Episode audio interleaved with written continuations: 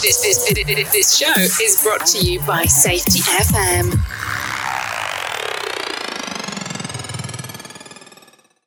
What's up, peeps? Welcome back to Rebranding Safety. Rebranding Safety is the YouTube channel and podcast doing exactly what it says on the tin. We're here to challenge the perception of health and safety, and we do that right here on the podcast. We do that YouTube as well. So if you're new here, hit those subscribe buttons and all that bloody bloody blah. Today is the first episode of our quarterly co-host. Let's jump into the intro and I'll tell you some more about it. The problem in safety isn't deviation, it's complexity. Health and safety has gone mad.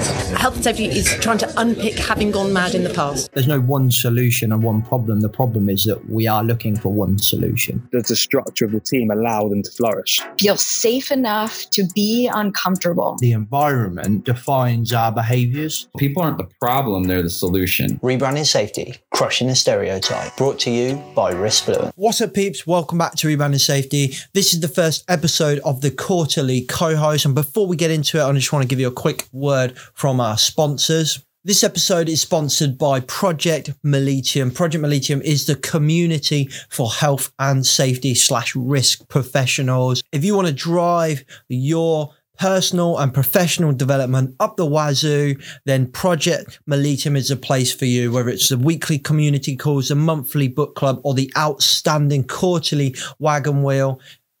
It's got everything for you. So go to www.projectmelitium.com, click on the sign up button, and that's it. You're in. But if you want to try it out for free first, that's fine. Just drop me a DM and I'll get you in on one of the calls. Otherwise, let's jump into today's content. So today is the first segment of the quarterly co-host, and our quarterly co-host this quarter is the amazing Laura Alcott. If you don't know who she is, where have you been for your entire safety career? She is well established in safety specialist recruitment. She's very prominent on social media, particularly LinkedIn. So like I say, if you don't know who she is or where have you been, Laura and I have put together a great little mini series of three episodes talking to CEOs, MDs, you know, proper business leaders to try and understand what they think about safety. What are the challenges they have on the board? How do they view safety and how do they manage safety? And what does that look like for them from the eyes of a CEO? So, for the next three episodes, you're going to hear about safety through the eyes of a CEO. I won't introduce Laura or our guest today. I'm going to let Laura do that in the segment. So let's jump into the content. Great. We are recording. Welcome to the podcast, Laura and Janet. Laura, you're our first quarterly co host. So um, I'm honoured. This will either go horrendous or really, really well. Uh, if it goes horrendous, we'll just nip it in the bud at Q1. It'll be my fault you never do this again. Sorry. yeah, that's it, Janet. You're you're the uh, you're you're the tester. Um, yeah. So it's all on you. No pressure. Um, Laura, do you want to introduce yourself as a kind of quarterly co-host and your and your plan for the next three shows, and then introduce Janet? Yeah, absolutely. So, uh, yeah, thank you so much, James, for letting me do this. Um, very brave of you, I think, letting me letting me take over this for for the quarter. Um, but for those of you that, that don't know me, I'm Laura. I'm an associate director over at HSE Recruitment. You know, it, we do what it says on the tin. We're a, a health and safety recruitment company. So I've been in the industry for gosh, 11 years now uh, for my sins. And um, obviously, I spend most of my time speaking to health and safety people. And it's the thing I love most about the, the, the role, um, you know, hearing all the innovative stuff that you guys are doing in the industry and sharing best practice. Um, what I wanted to do with these three episodes of the podcast is, is just something a little bit different and look at it from a slightly different angle, I think, to, to what we normally do. Um, if you have spoken to me or met me over the last few years, you will know how passionate I am about getting safety professionals to brand themselves properly so that they can really grow in their career, so they can climb the ladder. Um, and I think over the last, you know, decade, we've done that really, really well. The safety professional has changed. We've definitely stepped away from that clipboard mentality. You know, we're, we're becoming much more engaging. We're definitely thinking about the way we are perceived in the marketplace. But I still think there's a way to go with that. Um, And one of the things that that probably, you know, in, in my perspective, would help that is getting much more involved with board level stuff, speaking to people at C-suite level, really truly understanding a company and the challenges, because it's all very well and good us understanding health and safety, but if we know nothing else outside of that, I, I still think there's only so far we can go. Um, so we've actually got a sister company called Network HR who they they recruit health HR professionals, and you know HR people are really good at doing this, at branding themselves, at climbing the ladder, and then we're seeing them get into board level positions. And I just don't quite understand why we're not seeing that at the moment from from health and safety people. So I was hoping yeah, by uh, having chats with with CEOs and, and people at that level, we could maybe get some tips and we can get people climbing the ladder and and you know moving into those sorts of roles. So Janet is our guinea pig um, for, for this episode. So uh, Janet and I actually met at a public speaking course. So we're really testing what we learned there um, at the moment. but Janet, I thought I'd actually just let you introduce you, yourself and, and tell us a bit about you and Thank you. Yeah. So no no pressure. But I so my name's Janet Swock and I'm the chief executive of an organisation called Y People, which is a, a charity based in Scotland. And we're a company limited by guarantee, but we're also a charity.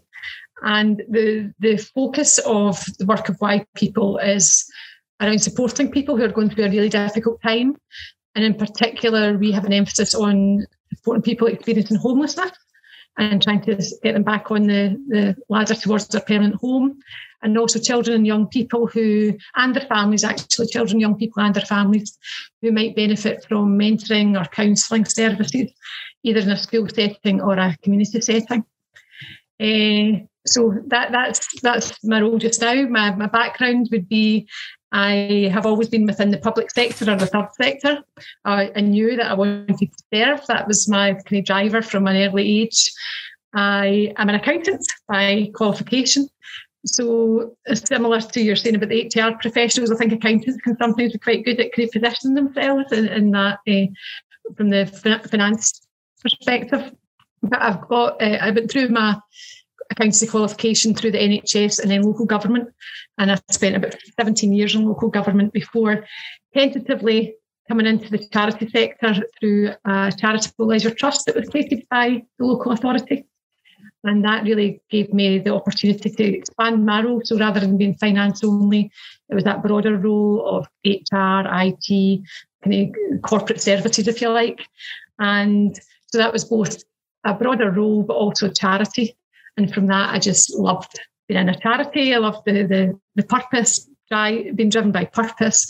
And after five years with that organisation, I moved into another charity, what I called a real charity. So it was a charity that really focused on fundraising and was uh, driven by individuals who chose to give their time and effort in, uh, towards that charity. And that was an international charity that fed children in the place of education. So they were feeding, uh, I think today it's about 1.5 million children every single day. So that was an amazing time of my life, uh, amazing time of my career. But it, it, huge learning, huge opportunities for growth. And again, I grew into a CEO role and then into a CEO role uh, within that charity. And then in January of last year, I joined Y People as chief executive, three months before the pandemic hit. So it was a bit of uh, an interesting time to join, and I've been there for the last the last year. That's a trial by fire. That joining just before the before the pandemic. I got that, three that, months at least. that was really interesting what you said actually, because I didn't know you came from an accountancy background and um, and you're right the the accountancy route really does lend itself quite well to to C suite. You know, we we see that very often. People yeah. going through accountancy into to CFO and then uh, across to to CEO.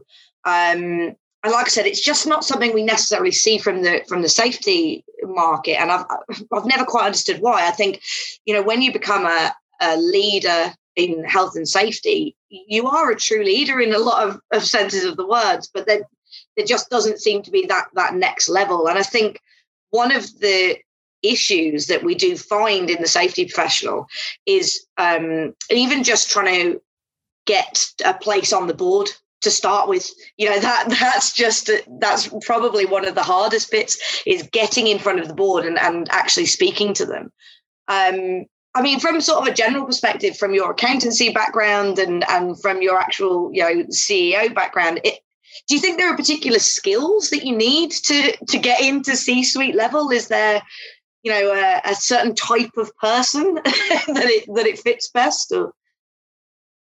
I don't know that it's necessarily a, a type of person, but it's interesting because I think what you said about HR and, and, finance, I think those are well established functions within mm-hmm. a company, within an organisation, and often it's kind of acceptable. That's not the right word, but you know, it often happens that those yeah. those people will move into a broader role.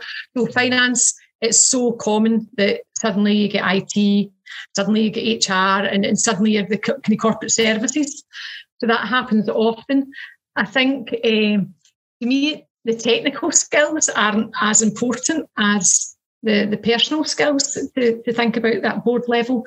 I think it is about having a real passion for what you do and a determination to do things well. And a, I, uh, again, my, my experience would be I would always the person putting my hand up, you know, I'll do that, I'll do that, and, and really wanting to, to do more in every organisation I've been in. And I think that having uh, the determination and, and and and I suppose the belief in what you're doing mm. is a really important part. So again, I've definitely been in rooms where people have thought I'm a bean counter. Uh, you're the finance person, you're a bean counter, just sit in the corner. But you know, I have a real belief and a passion that what I was providing to the organisation and then the board was really important. And I think that's the same with with uh, safety. You know, yeah. It's a critical element of the, the business. It's a critical element of the organisation, and just having a real belief and and that will have an impact on productivity. It'll have an impact on everything. It's not just about um, safety in a silo. it's it's the whole organisation, and certainly I would say that that's definitely something that I believe strongly about. I was never someone who thought I'm a finance person. What mm. I was doing was contributing to the delivery of the whole organisation. And and so I think it's a there's a mindset there as well, but also the the understanding the place of safety, and it's not just pigeonholed it, it across the whole organisation. Yeah. I, I, I, oh, sorry, James. Carry on. No, no, it's all right. It's all right. Um, I, I wonder, like, I'm just sitting and listening, like, every profession has a brand, does it? Like the bean counter thing you said about that's really interesting. Um, and and do you know what? I'm so critical of people that have a perception of my like everything I do is uh, the the podcast or YouTube. It's all because of the brand that we have. Yeah. I don't. I feel it doesn't connect with actually what we do as a profession. Um, but I would probably be fair to be accused of being a hypocrite on the point that I would sometimes been caught to go bloody finance. There's just such bean counters, um, and and I think it's just it was I, when you said that I was like, oh shit, you know that's caught me out. Actually, that has. Um, yeah. But and I think that when I think when I just I literally just thinking of this now, like as I look at that board, you know, like you said, finance is pretty much the, the CFO. That's a nailed on seat on a board. Yep. Yeah. That, that is nailed on. That's never changed. I don't think I've ever worked for a company that didn't have a CFO. Yeah. HR pretty much a nailed on seat, if I'm honest. And obviously, CEO, is some form of director of operations, normally a pretty much nailed on seat, and then and then be a marketing and sales, pretty much a nailed on seat. Now, if I look at all of those, for me, maybe HR might fall in the same bag as as, as health and safety. Sometimes we get rolled in together. Um, but if I look at all of the other roles, very clear um, role, very clear kind of um, potential and delivery and measurements and stuff like that. We know what mm. a, what a CFO can bring to us to benefit the company. You know, count the beans, so to speak. make sure that you know we're we're making profit and so on and so forth. Operations, make sure we're doing what we need to do, getting people in the right place, right time, so on and so forth. Marketing and sales, you know, they're very easy to work out what that for, for someone that doesn't know what the ins and outs of finance. Yeah. I can look at finance and know what they're doing. It's well defined, yeah. Yeah, that's that's a much better way of putting it. It's well defined. I don't think that's the case for safety. I think that one of the biggest problems we have in safety is that actually a lot of people that don't do safety don't actually realize what it is that we can do. Or, or maybe the best word is potential. Like you understand the potential of a good CFO, you understand the potential of a good sales or a marketeer. Mm-hmm. Do you understand the potential of a good safety professional? Yeah. And that's not a question for you, Janet, unless you want to answer it, because that's a very big question. But it just that's what my thought process was going Yeah. as you were speaking. I completely agree with you. Completely agree with you. And that's why the the personal branding stuff I talk about all the time. That's why I think it's so important because um, until people understand the true role of a safety professional, I don't think we can have that interaction. I don't think we can have that that seat on the board, that you know, that really, really defined role because all you know as all the work we've done in health and safety to change the perception it's great you know we all pat ourselves on the back all the time we've done a really really good job but all you have to do is take a look at you know the Daily Mail um, and their health and safety articles just to show that most people still don't get it. They think that health and safety people are here just to stop you having fun, shut it down. That's it. So that there's definitely a disconnect between what we see internally as our role and what everybody else probably sees. But I would maybe come in there to say I, I think there's real synergies with I'll stick to accountancy because that's the one I'm closest to. But I think the same could be said of, of finance professionals. You know, some people think that we're just there to put up barriers. We're just Mm. there to to say, oh, you're over budget, so don't spend any more money, or you know, it's about the, the negative side of it. But I've always believed that there's so much more to, to finance. It is about I wouldn't have called it a, a personal brand, but certainly understanding your role and understanding the importance of it and presenting that in a way that's that's helpful. No, we're we're here to actually enable you to do your job so you don't have to think about that. Yeah. So we, we do that for you so that we can give you the assurance you need so that you can go on and do what you need to do.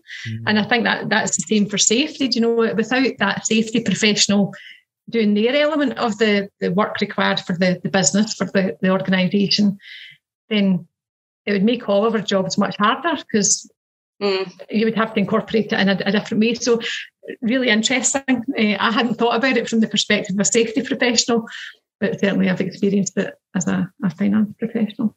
That's really interesting the way you put that. That's that's that's got my brain ticking now. Actually, like they're, I they're, can see your brain ticking, James. Yeah. yeah, they're all they're all they're all they're all business risk areas, aren't they? If you think about it, no sales, business risk. You know, bad finance, business risk. Mhm. So I kind of come back to the same question, and, and again, this is not a question for us to answer, but maybe one for us to just generally chew chew the fat on it. Like, why is it then that that, that safety really struggles to get on the board? You know, if if finance still struggle with the exactly same brand as what we have, really, which is Mhm. we exist to stop you doing what you're doing, which is not true. And then maybe the the the the other side of it is that we exist just to make sure we're compliant, and that's a really easy part. When you, when you actually look at what we do, and there is some context to this, like Janet, to, to from a from a non-safety professional, we're kind of going through a bit of an identity crisis now as a Yeah. profession. We're, we're trying to work out who we are ourselves. Like there is a lot of kind of safety bean counters essentially that, that kind of count the count the checklists and go one checklist two checklist great yeah thank you very much. And and we're kind of shifting over to understand that this is more about people more of a people centered approach more of a psychological understanding behavioral understanding and so on and so forth. Um, so there's context to that as well. But when i look at this i'm just like what is it that's making what why are CEOs not turning around and looking at safety and going, that's what I need on my board? That I I can't get an answer to that question. Um, So again, from if I think about from my perspective, if I was looking at the board, it would be almost like combining safety with quality and and uh, it's ensuring that we're delivering the best possible services Mhm. mm, and the, the and ensuring the, safety of everybody that we're supporting. So yeah. it's safety and it's, it's about that kind of discrete siloed approach. It's, it's not that. It's, it's mm. safety in the context of delivering quality services and ensuring that we deliver the best services. So it, it comes into that kind of operations space for me. But I know that might be different in different organisations, but for me, it would be that with a specific emphasis. So I've definitely sat in organisations where there's been a, a dedicated subcommittee for health and safety. Mm. And if it was a high risk organisation where there's um, like the leisure sector or, or, something like that, where there's real uh, risks in operations. And I've seen that work really, really well. But if I think of the person that was on the board, it wasn't necessarily a safety professional. It was more of someone with business experience and uh, operating an organisation, running an organisation. Mm, so interesting. Again, I'm just sharing some ex- experience that I've had Yeah. in that. Yeah. there's there's definitely something there with the the holistic thing and you know that's something we're seeing more and more with a lot of our clients is is not seeing safety as this defined thing but seeing it as a holistic business proposition. And that to me absolutely is going to open it up to to the board to that c suite level stuff um, going forward. Because like we were talking about when you when you look at the board you've got your sales and marketing there's a defined risk there.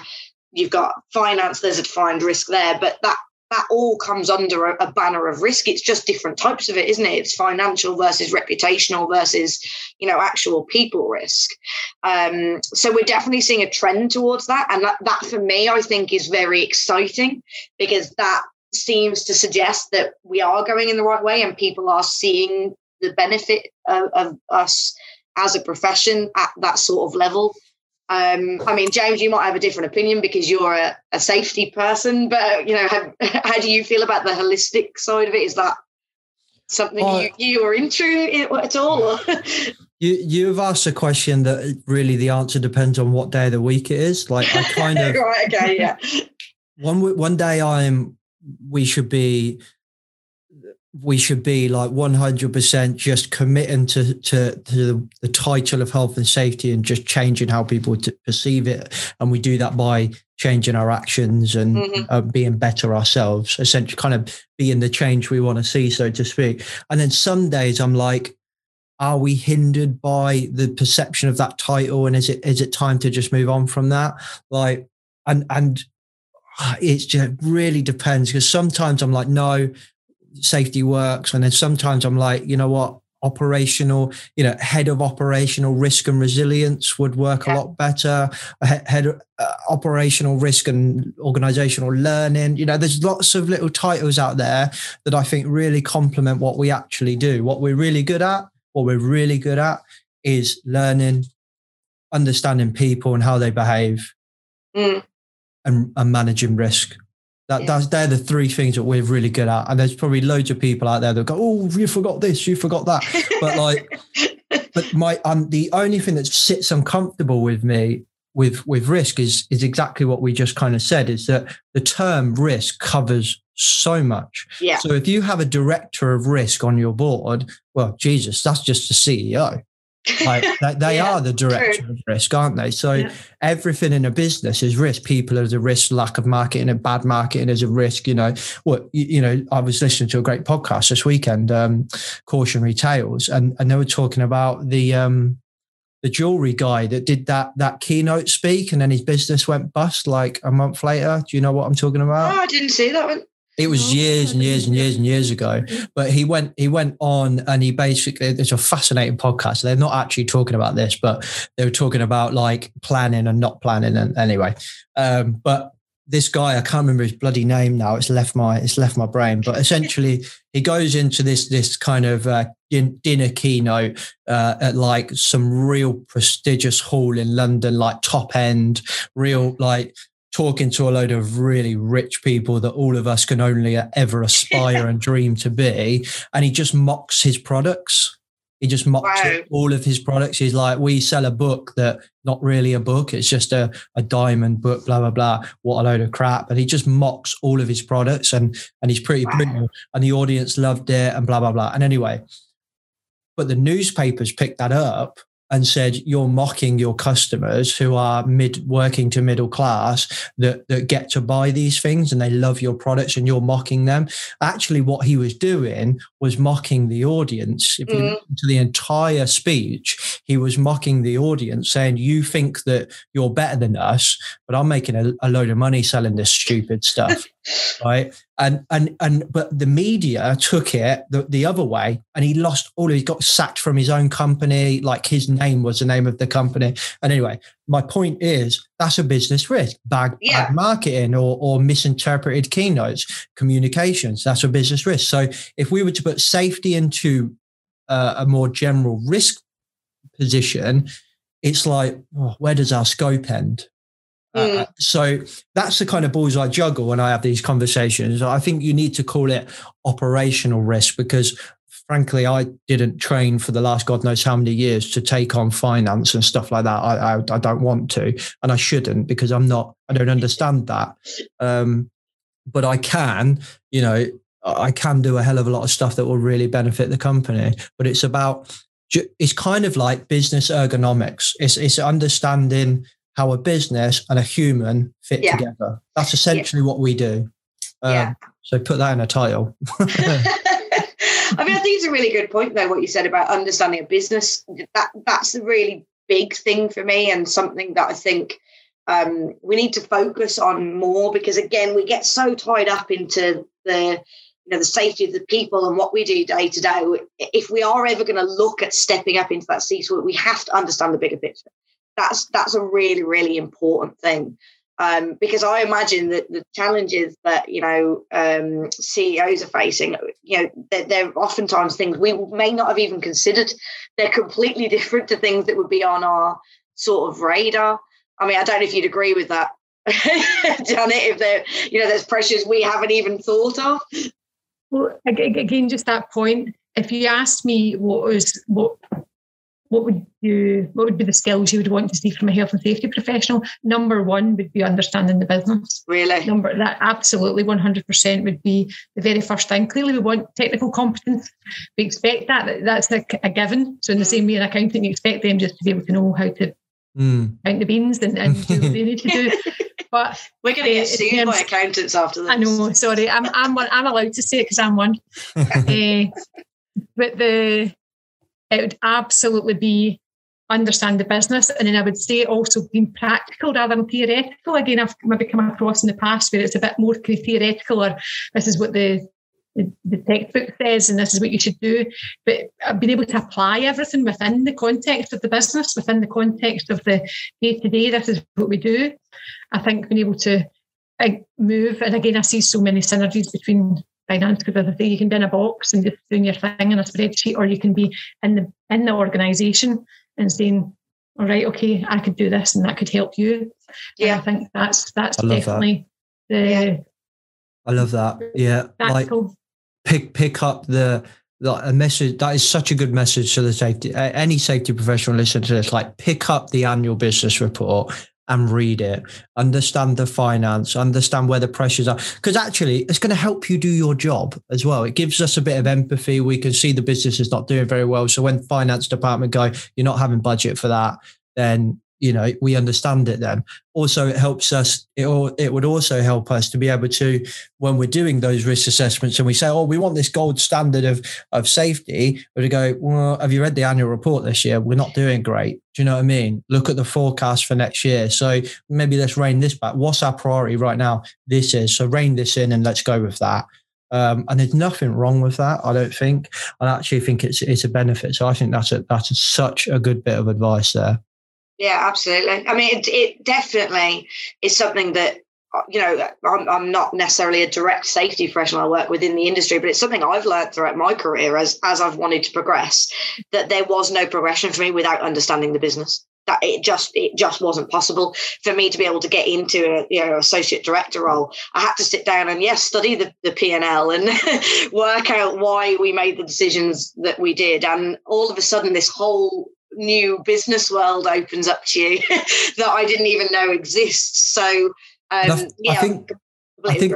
A big part of that is understanding different priorities. Yeah. Like so, so a, a CEO. I mean, I've never been a CEO, so correct me if, if I'm wrong, Janet. but um, you know, a CEO priority is is keeping that business going. You know, to keep that business going, keep everybody in the job, make some profit. They have legal duties to act in the best, um, the you know, in in the benefit of the shareholders and so on and so forth. Right. So, and safety professionals need to understand that, and that's one of my biggest problems with safety first like we talk about safety first it's it's not safety first like Mm. safety i don't want to work for a company that's safety first and i'm a safety professional because if it's safety first we're going to go bust Yeah, the first no, year. we've got a job in. You Yeah, just do nothing. time, yeah. yeah you the just do safest nothing thing is just to sit in your room and do nothing. Just, Exactly. Just And if it was- and then you're safe. Exactly. We wouldn't have rock climbing. We wouldn't have rugby. We wouldn't drive. Yeah. We wouldn't do. We wouldn't do absolutely anything if it was safety first. So we kind of, and I, and I think this is changing. I think we are moving away from that kind of thing. But understanding that sometimes not like be- better is better than best is is a, is a saying I Yes. stole off off one of my members the other day, which is which like is outstanding. Yeah, it's really good and and it actually thinking of this i'm thinking of uh, janet where you work and helping homeless people i've such a good story which i will i'll, I'll, I'll keep very short um, that, that kind of just says that so well i used to work for a housing association and in that housing association in my area that I manage, we had a vacant property. And we had this vacant property for so long, and it was mm, coming up to winter. And we we had somebody within the company basically had a conversation with a homeless charity and said, Look, it's vacant. Why don't you as a charity rent it off us for a very low price and you can use it um, for, for for the homeless people over the winter? Um, so they were like, oh god yeah great idea yes let's do that we'd offered them like a really favorable rate really low rate um, and um, and yeah that was it and um, i didn't really know anything about it until i got an email off the director executive director of operations now i'm just a regional manager at this company so if i get a, dir- a, a, a email off the exec director of operations i'm like i'm fired Like, I- I'm fired. I've done something. This has been coming, James. You knew it was coming. Um, so I read the email, and she basically like this this charity have complained because this has been going on so long, and they're desperate to get these people into somewhere to stay. Um, but everyone keeps saying it's not safe. It's not safe. It's not safe. and when I said, yeah. "Where's the where's the give me the safety professional that tells me it's not safe," and they didn't have an answer for it. Now okay, I think operational people they're co- they're competent. They know when something's safe or not safe. So I'm not saying you always need a safety professional. That's not the point of my story. But my point was, okay, fine. I'll go and talk to the operational team. Let's let's work out how we can get this done because I want to see these homeless people in in in this property, especially over winter. And we need to do this ASAP because it's getting cold quick. So we go in there, right? What what we got? Well, there's no fire risk assessment. Okay, fine, I can sort that. I can do that today. There's no Legionnaire risk assessment. All right, that's not too bad. We can fix that, but but we can we can arrange a risk assessment later on. Blah blah blah. So what can we do now that gets these people in? I can smash out a risk assessment, do a fire assessment. Did one on the day. Here's a must have, and then the rest are can wait. Must have was the alarm was buggered. Get a guy in to fix that tomorrow, and we're off. Um, I flushed all the water systems. We were gone. Awesome. Wrote a report to the to the exec director saying all we need to do get this alarm fixed, so we can get those people in. Off we go. We can get that alarm fixed within a week. EGP. She was like, "Yes, thank God," and that was it. End of story. I was done until January time, where I ended up just going back to that same property, which is like a collection of properties, and I was like, "Oh, how did it go? Getting those people? Oh, they never went in." You Are joking? Oh my god! You what? They never went in. What? I mean, I literally slogged it for like two days to get you to be able to do that, which is so nice for a safety professional. Like I'm, I'm able to try and help you do something. And uh, long story short, it got stuck at legal because uh, they said somebody needs to flush the taps for Legionnaires, and I'm like. What do you employ me for if I've just told you you don't need to flush the taps? But the main point here was do you think that homeless person cares Yeah. you haven't flushed the taps, they'd probably rather risk Legionnaire's disease than sleep on the street for Yeah. the winter. And it was just a, an, a such an eye-opening experience for me to be able to go. Sometimes safest is not the best. Yeah, completely agree. Uh, that's a brilliant story, and yeah, I think it, it, details it perfectly. You see, you see it quite a lot when we speak to people in like the leisure and the events industry.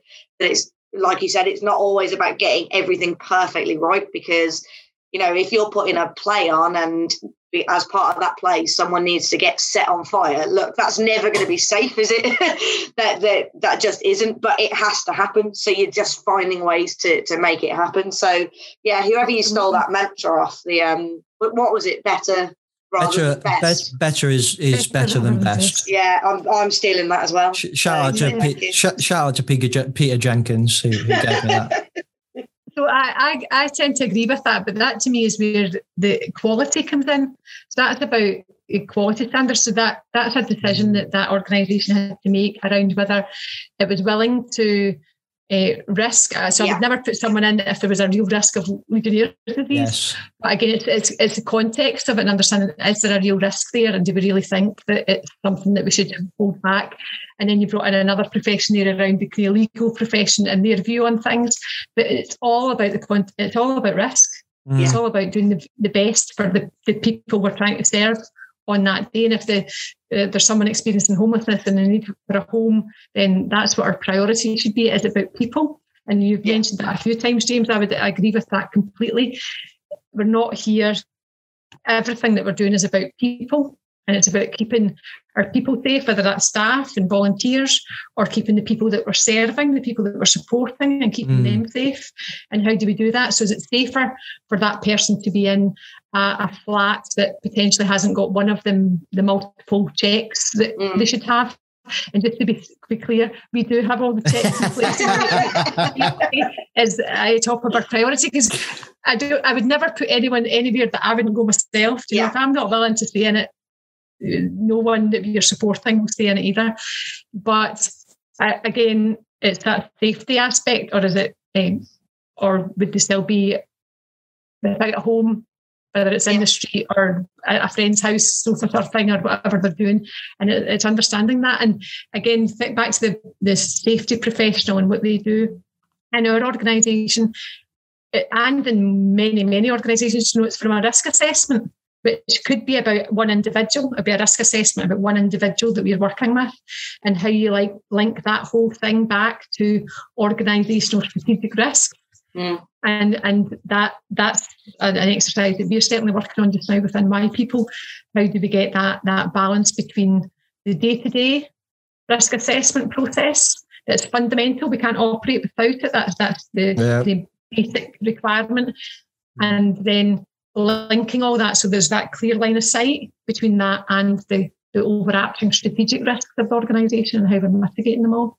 Yeah. That's a big exercise we're, we're looking at just now. There's, there's, you could, you could. I think a lot of us could learn from the creative industry, which Laura just kind of touched on. Um, one of my mentors is from the creative industry, and the, the reason for that because you know they, they get knocked on the door. Hi, we'd like to kill someone today, please. Can you tell us how we do that? you know, I'm going to like throw to... someone out of a plane. You just you just get on board, don't you? Exactly, but... exactly. And you got to be a kind of a different kind of safety professional to go. Cool, let's see how we can kill someone today. You know what I mean? Um, but if you look at the, um, I interviewed Dominique, who's the head of safety for the Royal Opera House. Oh yeah, and um, she had a real challenge around noise at work, and um, we had a very brief conversation around some of the work she'd done around they actually kind of to moved over to risk benefit analysis, not risk assessments. Um, I think they still do risk assessments as well, but um, they had risk benefit analysis, so they could clearly see this is the risk, but what's the benefit in one yeah. thing. So if we if we were to apply that to my story, it was like the risk was catching legionnaires. What's the risk? Quite low, but what's the benefit? Getting this poor gentleman or lady off the street where they're going to catch pneumonia, which ironically is a form of leg- uh, Legionnaires is a form of, of, pneumonia. So that would have been ironic. Is it? I didn't actually know that. I think so. Even though someone from someone's going to tell me, no, you're really wrong now, and I might be wrong, but I'm sure it's a form of, of pneumonia. Um, you know, getting uh, abused, getting whatever. You know what I mean? And you, when you look at it and you go risk versus benefit, mm-hmm. easy decision easy yeah. decision. But sometimes I think safety professionals are, and it's not their fault, like we're so ingrained through the way we're trained and the way we're raised to look at negative, negative, negative, we become inherently risk averse, which doesn't Risk work in reality. Yeah, absolutely. Yeah. And just on that, the, the kind of risk assessment, again, we, we with in our organisation that are trying to change the language around that as well. Because again, it's about people, you know, it's not about a risk assessment, that- a checklist that you have to do. It's about keeping someone safe. Mm. So it's a keeping keeping you safe form. Like how do we complete this? And then it would bring in those points you're raising, James. You know, what, what's the safest thing for that person that we're trying to, to support today? Is it for them to be in that at home, or is it to be wherever they were prior to that? And I think and the title of the that- context of the person. What I like about that, Janet, is I think the title of that is a very strong statement. Mm. Like you're you're you're and then hopefully you've thought of this, but like your employees, you know, if you if you went with a title, could hold you to account to that. You know, we finished this form, we finished this process, whatever that looks like. Um, they could quite easily turn around and say, "Well, it's called keeping you safe," and I don't think you're keeping me safe because actually, safe is a very relative term. Yeah. Um, uh, and, and what I think is safe is completely different to you and, and everyone. Um, so I like that about that. I think it would be a really big challenge, but I'm interested to see how that goes. Absolutely, but again, doing it together. You know, it's not done Yeah. to someone. It's not me saying how I'll keep you safe. It's us sitting together and saying how how will we keep you safe, Yeah. and let's agree that together. And that context will be different for every individual. You know, there might be someone who says, "No, I'm safer where I am," or someone says that, "No, I'm safer in that that that home." Exactly. So it, Don't do safety to them, do safety with them. That's it. You, you nailed it. there. ears, that is, yeah. Right. Anyway, Laura, we've I knew we were going to go down a rabbit hole on that first one. we we Uh, always do. It's fun. I knew it. Um, I'll let you carry on. Yeah, there, there- I mean, there's there's loads of interesting things that have come out of that, but um, you know, uh, one of the things we were saying is, yeah, as a, a safety professional, the important thing is understanding the challenges of the business, and that you know that's how we went down the rabbit hole into what's what's important, what's the risk benefit. Um, I mean, have the challenges of running a company changed because of the pandemic, the dreaded C word? I don't know if I should even bring it up, to be honest. But uh, I mean, has that impacted stuff for you? Well, clearly, we definitely can't ignore the pandemic. None of us can Which we ignore what's happened. Uh, as I mentioned, I only started in this organisation uh, three months before the pandemic hit. So certainly my, my pre-pandemic experience was very limited. But I would say, obviously, it's, it's changed what we do. Uh, Like everybody in the whole country, we had to quickly adapt and rethink how we were delivering services. I'm delighted to say that almost all of our services we continue to deliver. That's It was brilliant. just they were they were different. You know, it was online rather than in person, and, and we were loo- looking at new technology and how we could apply that. But we were able to continue to do everything. But I, I do think um, it's, it's maybe not changed what the challenges are, but it's accelerated some and slowed down others. Mm. So when I came into this uh, role, we, I'd been speaking to the board beforehand, and one of the key things we wanted to do was look at our long-term strategy. And last year, we thought we were going to go through a strategic exercise and we were going to come up with a new plan for the next five years. that was that was slowed down because there's no point until we understand yeah, you know, the impact of COVID. so that was slowed down. We are doing it this year, but you know that we'll, we'll as we start to recover out of, of the COVID situation, then we'll be thinking about our plans from next year onwards. But we can push that back. But meanwhile, what we probably accelerated was safety. So maybe Mm. like we, we've employed an in-house health and safety professional now, which we didn't have before. We, we had outsourced services. So we brought that in and there's been a real focus on uh, we've created an audit and risk committee. We've engaged a health and safety professional. We've got a focus on risk and looking at a whole risk framework for the organisation and really thinking again that it's meaningful. It's not just an exercise that you do once a year or once a quarter or whatever it is, but it's actually a really worthwhile tool for every single person in the organisation. And that's why it's got to go from those keeping you safe forms all the way up to, to strategy. As I say, a big exercise. We're not it's not completed yet, but it's it's something that's really important to us to make sure that it's not seen that safety sits here Mm. and then we all do our thing here. Safety is right across everything, as, as you've been saying, and risk, sorry, sits across absolutely Yeah. everything. But it's managing it. It's life is about risk. Life Yeah. is about you know, we need to be able to manage it. Yeah, I think that's interesting that you use the word uh, word accelerate several times because that's that's definitely how it's felt, hasn't it? It has been foot to the floor for the last 12 months. I think every company that I've dealt with, including ourselves, it, it has accelerated our plans. You know, yeah. things have changed so much, so much quicker than we ever could have anticipated. But that's then brought up risks of its own.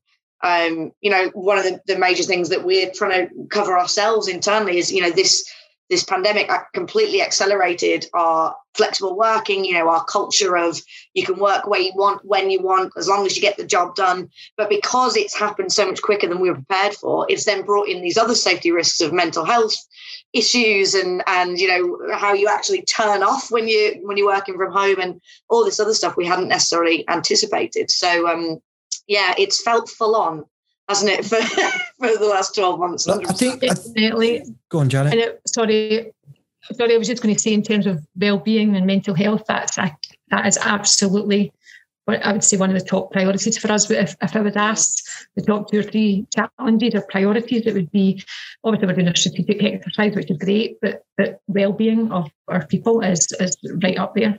It's got Good. to be, and that's again our people, our staff, our volunteers, but also the people we're supporting. How can we? How do services have to adapt to to deal with what has yeah. inevitably been happening for people over the last 12, 12 months. And this feeling of release, suddenly we can go out and we can actually go out and, and socialise again. You know, that that can bring uh, real challenges to people yeah. that, that's not always a positive, you know. So it's how do we manage all that? The well-being is hugely important. I just I hope that we that we ride the wave and we come out the other end with the right lessons learned. I think yeah. there are a few lessons that we can learn out of this. I'm just concerned that there's a couple of really crap lessons that you'll think are lessons, but they're really not. And then there's some really good lessons that you can learn here. Like I've, I've, I've seen some I've seen, I've had some conversations, you know, people saying, oh my God, you know, we're so much safer. You know, we've had less accidents. And I'm like, there's less people at work, mate. Yeah, like, there's nobody on site. yeah. And then people are like, oh, well, you know, we're so much more productive. We've got half the member of staff that we normally have. And I'm, and, and I'm just like, or like just calm down because you know we're in a state of resilience and when people are in a state of resilience they they can work harder they push themselves and they keep going and they keep going because people are so grateful to have a job right now or mm. or, or, or maybe more so in the mid mid of this of this process as a fingers crossed come out the tail end of it now but it, it's um you know they're in this this state of resilience and they're grateful for a job so they're working hard and and I do think us Brits, especially, we do kind of come to well, nine times out of ten, we come together and yeah. and we've and we we kind of just go, let's just get through this. And I think we've seen that. Um, I just hope that at the end of it, the lesson we learn is not, oh look, we can do more with less. And the yeah. lesson we learn is that yeah. if it wasn't for our people, we would not have survived this. Uh, and it was our people that got us through this. Um, yeah, absolutely, 100%. And when I said uh, how we kind of decelerated, whatever the word would be, uh, our strategic exercise last year what we did instead was we came up with a, an 18 month plan just to see us through to next March. And that 18 month plan was based on two pillars. And the first pillar was the three R's it was the recover, reflect, reform. But that reflect in the middle, you know, it's really, really important. We need to learn from this. Mm. So we, as we recover, we need to also reflect and we need to reform. We need to re- really think about what we do at the end of this. So that's a, a pillar that still is running. And sitting alongside what that was that uh, kind of foundational piece, looking ahead. So, in preparation for looking ahead post COVID, it was pillar two, which is our people, mm. our processes, and our priorities. Mm. Really, and and that was coming from our people being exactly as you say, James. You know, we can't do this without our people, and we really need to. We thought about capacity. We brought in new roles. We we focused on the structure, but also well-being. How do we support our people differently? we're still not there yet, like you, Laura. We're still working through kind of flexibility. What does it actually mean, and what yeah. policies do we need to have? And mm. but then the last P being priorities. That was almost the what do we need to say no to? Let, let's just be really clear what we need to do and what we don't need to do, and and just have some things and and focus on that recover, reflect, reform. You know, we need yeah. our people, all people in every organisation. You know, fatigue is there. Yes, Uh, yes, so we need that resilience to just say we can't rely on that forever. Hugely grateful for it, but we can't rely on that. We need Exactly. to It's not ensure that sustainable. people are, are able to deliver. Their, It's, their it's interesting. You've this. you've both mentioned this kind of flexible working thing, which I think is really interesting. I had an amazing conversation with uh, Crystal Danbury um, Yeah, yeah. the other Mm. day, who's becoming very, very uh, popular very, very quickly. Um, and she is just such an amazing view on how she manages her team and and she just blew me away she really did but um there was a few things that we were talking around that, that kind of uh, that, that I can imagine would be really uncomfortable for companies. Like, essentially, now we have an opportunity to completely review the way we define work Yeah. what does work actually look like now and and actually that's really uncomfortable because we've previously managed our people on some very simple tangible things Mhm. you turned up at 9 you went home at 5 and you didn't talk too much in the coffee room throughout that time whilst you were there um, and, and and you know we kind of laugh at it, but that subconsciously, whether we did have the smart objectives, that subconsciously is still in people's heads. Yeah. Uh, and you, you you've turned up at nine, and people will still be doing it through this pandemic. They're working from home. I guarantee everyone's logging on at nine, even though actually maybe nine o'clock's not a good time for you. yeah. And and she gives such a good story about a lady that actually it worked around her day. She just could not work nine till five, but she could and liked to work first thing in the morning and quite late at night. And that was just how that just worked for her. And she had like naps or something in the day. And so she's sending emails at like midnight or something. And people are like, oh my God, you shouldn't be sending emails working at like, you're, you're obviously stressed. You're obviously overworked. And she's like, no, this is just how it works for me because I'm not Yeah. working throughout the entire day. So Crystal's view on it is like, I talk to her and I say, does that work for you? Is there anything you need from me? How can I help you? Um, I want to make sure you're okay. But if that works for you, that's fine. And she's like, no, this works for me, blah, blah, blah. And just the story was just so beautiful. But I can just imagine how difficult that is for a manager to say, don't dictate the working time. Don't command and control like we have done for Yeah. so many years. And give your people the resources, the tools, the competence that they need and enable them. Because trust me, people want to do a good job. And if you let them do it, they'll do it. And if they don't do it, they're not right for you. Yeah. And, that, and that's okay. So it's time to move on. Yeah, we, we had exactly the same conversation uh, last week when we were at board, and it was and that was basically where we came to is it's not a one size fits all. It just isn't for this sort of thing because we were saying there's a lot of people, um, you know, within our work environment that are feeling the pressure working from home because they're not able to switch off. Um, so, you know, one of my co-directors was saying, well, what well, we can solve that. We can just say, right, you don't have your emails on your phone, you don't answer emails after six o'clock at night. And I said, whoa, hang on, actually, that would really stress me out if I didn't have my emails on my phone. I like to check them. That's that's Yeah. what keeps me calm. Is I know when I come into the office, I've checked everything. I know what's there. I know what I'm facing. If you strip that away from me, I don't think I could actually function. so it just can't be a one size fits all mentality, can it? Because we're not we're not all the same. We're not.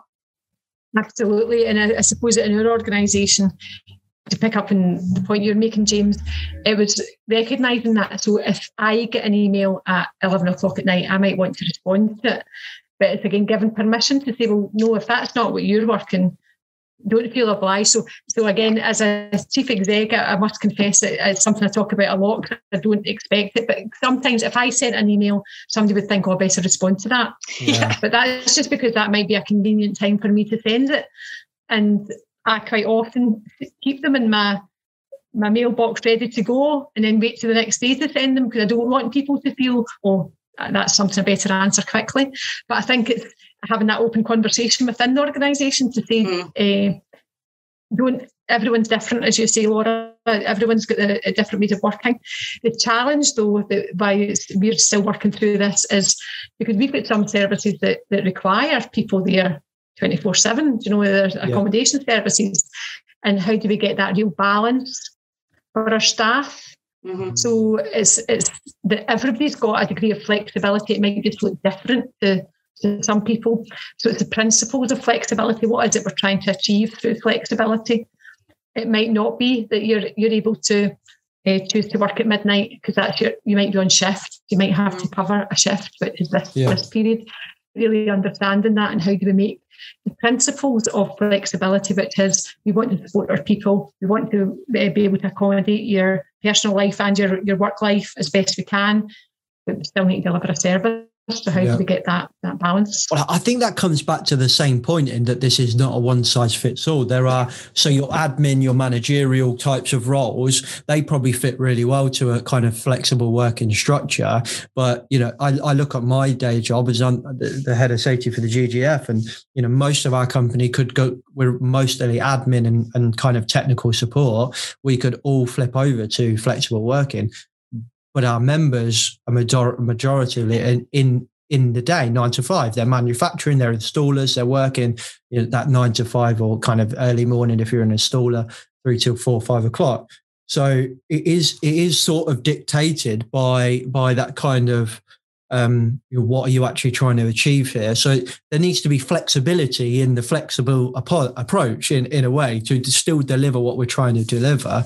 But that conversation can be okay. So, and I'm, I'm just thinking out loud for what what I kind of do, but like this is stuff that that must be done in this kind of time frame. So, answering a, a, a, question from a member, for example, you know, uh, or something like that. That's in that time frame. So it's kind of like actually the person's not flexible. It's kind of like the person's flexible and the structure's flexible, and they kind of just mold and weave, which is messy. It's Yeah. really messy. Yeah. And I, I, um, and I can I can imagine for uh, a board, Janet, and, and and yourself. Actually, I think that uh, you're probably aware of the term kind of psychological safety. Have you heard of that? The work from Amy Edmondson and all that? Or there was loads of people doing it before Amy Edmondson. People will be messaging me, but anyway, she's the one that got it famous. So my, my it, and the interesting thing around this, I think, is that when you get like a, in safety, there's this thing called new view, which is like a new way to look at safety. Um, which I'm on the bandwagon 100%, right? But a big thing is about reducing the paperwork. So they could, a lot of people read this book called The Safety Anarchist, right? Which is provocative for a reason. They read it and they read it and then they go into work and they're like, right, we're going to burn all the paperwork. We're going to Yeah, get rid of it all up. rip it all like this is not delivering safety, blah, blah, blah. And what they fail to remember is that that paperwork delivers psychological safety for the board because it tells them what's going on. Yeah. And that's the same thing with the clocking in and out nine to five. It's the same thing with the smart objectives. It's the same thing. It creates a sense of we're going in the right direction for the board. So it's kind of like to your original point you said like nearly an hour ago was we need a more holistic view on what we're trying to achieve here and how does it work for everyone because this is about to get really messy if we do it right. But messy is mm-hmm. not necessarily a bad thing, but it's change change is hard is kind of what I'm saying. And nobody I don't think anybody knows what this is going to look like. And that's a really good thing, I think. Yeah. Yeah, I mean, it can be seen that way, can't it? It's it's exciting times, but that yeah, like I said, that comes with its its own nervousness, doesn't it? There there is so much change, then, and there's so many ways this could go right or it could go wrong, um, and it's about making sure we pick up the right lessons. Completely, completely agree with that. Absolutely, I, I I agree too. But it's also again doing it with the right intent. So you know, if we make mistakes, we make mistakes. But it's learning from those quickly and be able to adapt quickly and not just trudging along thinking, okay, no, we'll keep trying it for a wee bit longer and see if it, we get a different outcome. and really being uh, adaptive to that. So I, I think that's really important as well. But but yeah, change can be good. It's just the, the pace of change and just with everything that's happened over the last year, just making sure that we're mindful of that as we also yeah, been nuts. I love what you you you said there was a similar to a tagline that I got again at the weekend. Uh, I did a, I run a little side membership and we we run an event at the weekend and um, the, the keynote was talking about a company you went to and their tagline was um, "We fail fast, or we fail quick."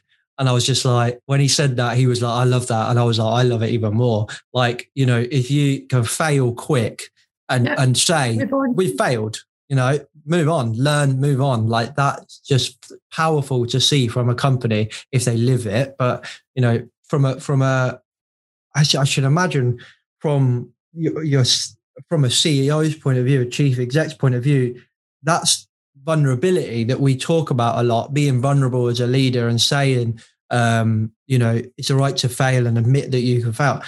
I imagine that must be really hard to kind of overcome. Like, to was that a natural transition? Did you were you like that all the time, or or was that just something you were like, oh my god, this is really uncomfortable, uh, and then you got it? Definitely a natural a natural yeah. thing for me. to know, again, you, even the fact that you're you've invited me on here as a chief exec, it's that imposter syndrome. You know, I'm not, I'm just a person who does a, a job, and I don't have all the answers. Absolutely not. Do I have all the answers? Uh, we all need good people around about us and uh, people that are, so that's why the, the, role of the safety person, the role of the finance person, the role of the HR person, how we all need good people around about us and, and admitting. Ask lots of questions. So if you speak to anybody in my team, they'll, they'll tell you ask lots of questions. I like to try and understand things, but I definitely don't have all the answers. Definitely not. Uh, and uh, I think vulnerability is good.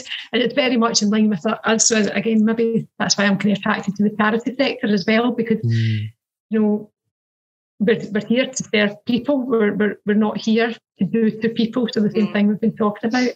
We need to hear from them what they need and be able to adapt. So vulnerability is is just inherent in, mm. certainly in me and in obviously everyone in our, our organisation. You know, we need to be open and transparent. Our values are at the forefront of everything we do.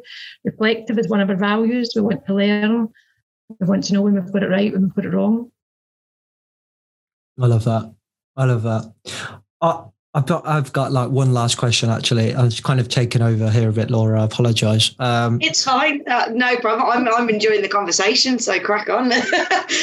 I think what I've seen companies do really well and some companies do not so well during this pandemic was really early on actually being vulnerable as a leader and saying, do you know what? Global pandemics are really new to me as well. And I don't have all the answers. Now I understand you you joined your company in this in this position um, only a few months ago. So maybe you, you weren't in that position when you when to, to enable you to do something like that. But I'll be interested on your kind of thoughts around that. If you know, for me, I thought that would be really powerful to turn around and hear a leader say, you know what, I really don't have the answers here, but together I think we can we can do this. So I don't know. Here's a channel that you can feed back to me um, you know, I, I, think it's Thames Water that did like uh, a weekly call, which was just the boss and the board on a Zoom call with pretty much anyone that wanted to join. And it was like, here's the update from us. The rest was just open mic. Tell me what, tell me what's going on. How are you? Which for me, I'm just like,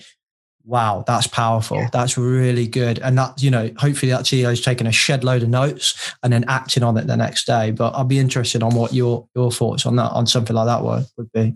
Yeah. So, so certainly when this happened, communications became really critical and and there was much more frequent. So I was doing kind of weekly emails out to the, the teams.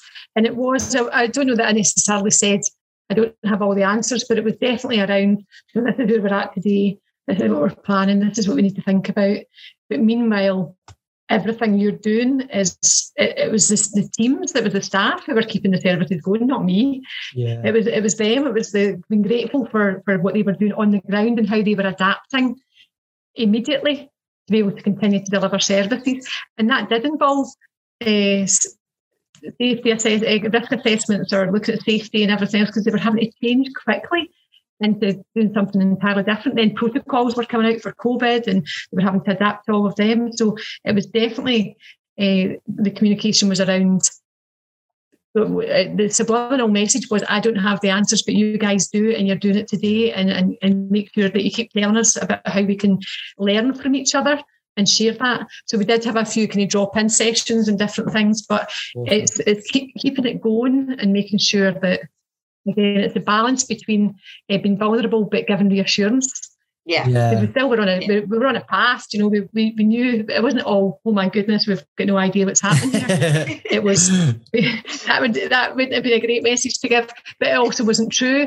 It was you know one day at a time. Let, let's get through this week. Let's let's focus on what we need to do now, and let's plan for next week and, and make sure we're prepped for that, and get re, real, realign resources to make sure we're directing resources to where we need them.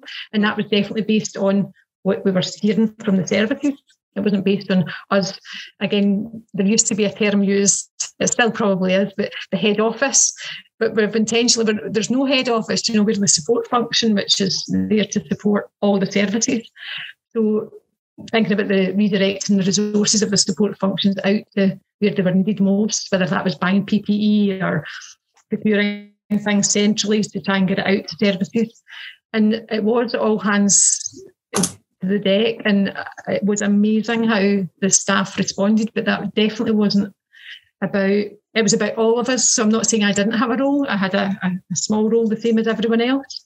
But it was definitely everybody pulling together. Yeah. And Yeah. um, I, I think that's a major learn for us as well, and something I think we really wanted to take forward with it. I- Uh, you know, speaking to a lot of my team and a, lot of um, the other the other guys in, in the different offices that, that work with us when the pandemic first happened, seeing our our CEO having that vulnerability and, and having those open conversations saying look we've got a strategy. We know what we're doing. We're keeping you as informed as we can. But yeah it's scary. And just admitting that it was scary and it was challenging that was eye-opening stuff. I think you know i always i always knew that he cared. I've worked with him for for 11 years. But i think for some of the newer people that that was really really powerful and um, it's something we're really keen to make sure that continues you know we've opened up these great lines of communication communication now between the CEO and you know every single person in the business. Um, and as much as I know, you know, he can't listen to us 24 hours a day forever. Um, I want to make sure those lines of communication stay open because it is it's so powerful. It's really changed the way we do things. Wow, Absolutely. that was um, just hearing oh, you go saying all that again, Laura. Oh, sorry, No, I you was go. just going to say the word vulnerability. So I would never describe it as being vulnerable. It's just being honest. Do you know? It's, Yeah. Mm. It, it, it's just being honest. I don't think it makes me vulnerable.